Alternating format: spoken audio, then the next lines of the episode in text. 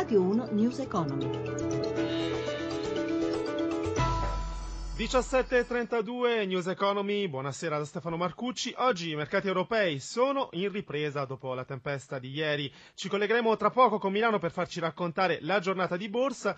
Però c'è da dire che stamane i mercati asiatici erano ancora deboli e segno che le tensioni geopolitiche e il rallentamento dell'economia di Pechino continuano a fare paura. Giuseppe Di Marco ha intervistato l'economista Paolo Manaste. Sentiamo. La mia impressione è che questo clima di incertezza eh, che si sta diffondendo, questi dati siano stati un po' esagerati, quindi sia diffuso un pessimismo eccessivo. Ritengo che un rallentamento della crescita cinese sia un po' ineluttabile, ma in qualche modo non necessariamente debba avere conseguenze così drammatiche sull'economia cinese e di riflesso sull'economia internazionale. L'altro principale motivo del crollo delle borse è rappresentato dalle tensioni tra Iran e Arabia Saudita, tensioni che potrebbero proseguire o acuirsi. Continueranno ad avere un effetto sui mercati? Credo meno che eh, ci sia un intervento molto forte di Obama che è naturalmente sia dal punto di vista economico sia dal punto di vista forse eh, politico l'unico attore oggi in grado di eh, fare pressioni su entrambe le parti affinché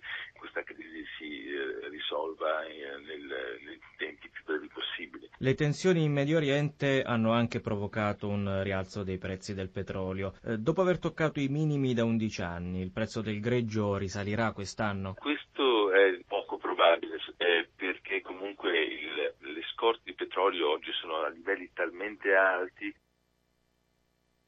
si apre domani a Las Vegas l'edizione 2016 del CES, Consumer Electronics Show, una delle più grandi fiere tecnologiche del mondo. Ce ne parla Sandro Marini. Dalle smart TV, i futuribili televisori intelligenti in grado di governare tutti gli elettrodomestici di casa, agli smartphone di ultima generazione, ai wearable devices, gli accessori da indossare, come cinture con funzioni per il fitness o i cinturini da polso con smartwatch in grado di farci ascoltare telefonate o contenuti audio semplicemente avvicinandoli all'orecchio o come le auto del futuro, sempre più tecnologiche, connesse e in grado di guidare da sole. Infine i droni, il fenomeno del momento, che saranno presenti in ogni loro declinazione. Sono queste alcune delle novità in mostra al CES, fra i principali appuntamenti per l'industria mondiale dell'elettronica. Well, we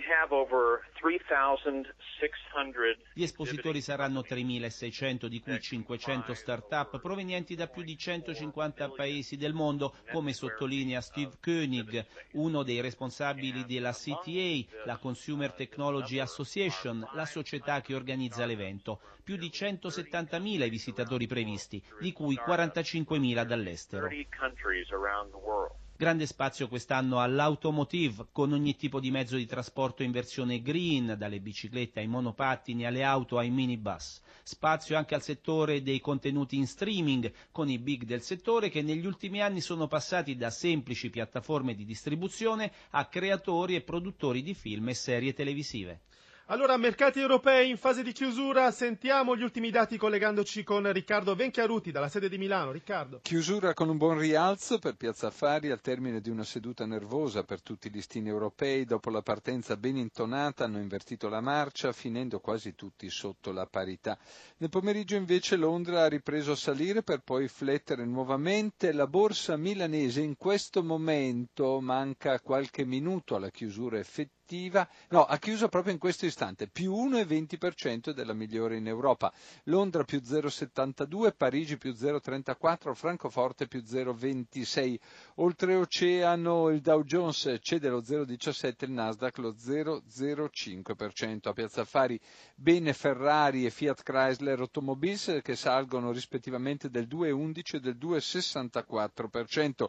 L'euro si è indebolito scendendo verso quota 1,07 sul dollaro mentre lo spread fra titoli di Stato italiani e tedeschi si è contratto finendo a 96 punti base. Da Milano è tutto, linea Roma. E grazie a Riccardo Venchiarutti, News Economy a cura di Roberto Pipan finisce qui, grazie per averci ascoltati, grazie a Mauro Zaninotto in regia, da Stefano Marcucci, buon proseguimento su Radio 1, adesso c'è Bianco e Nero. Radio 1 News Economy.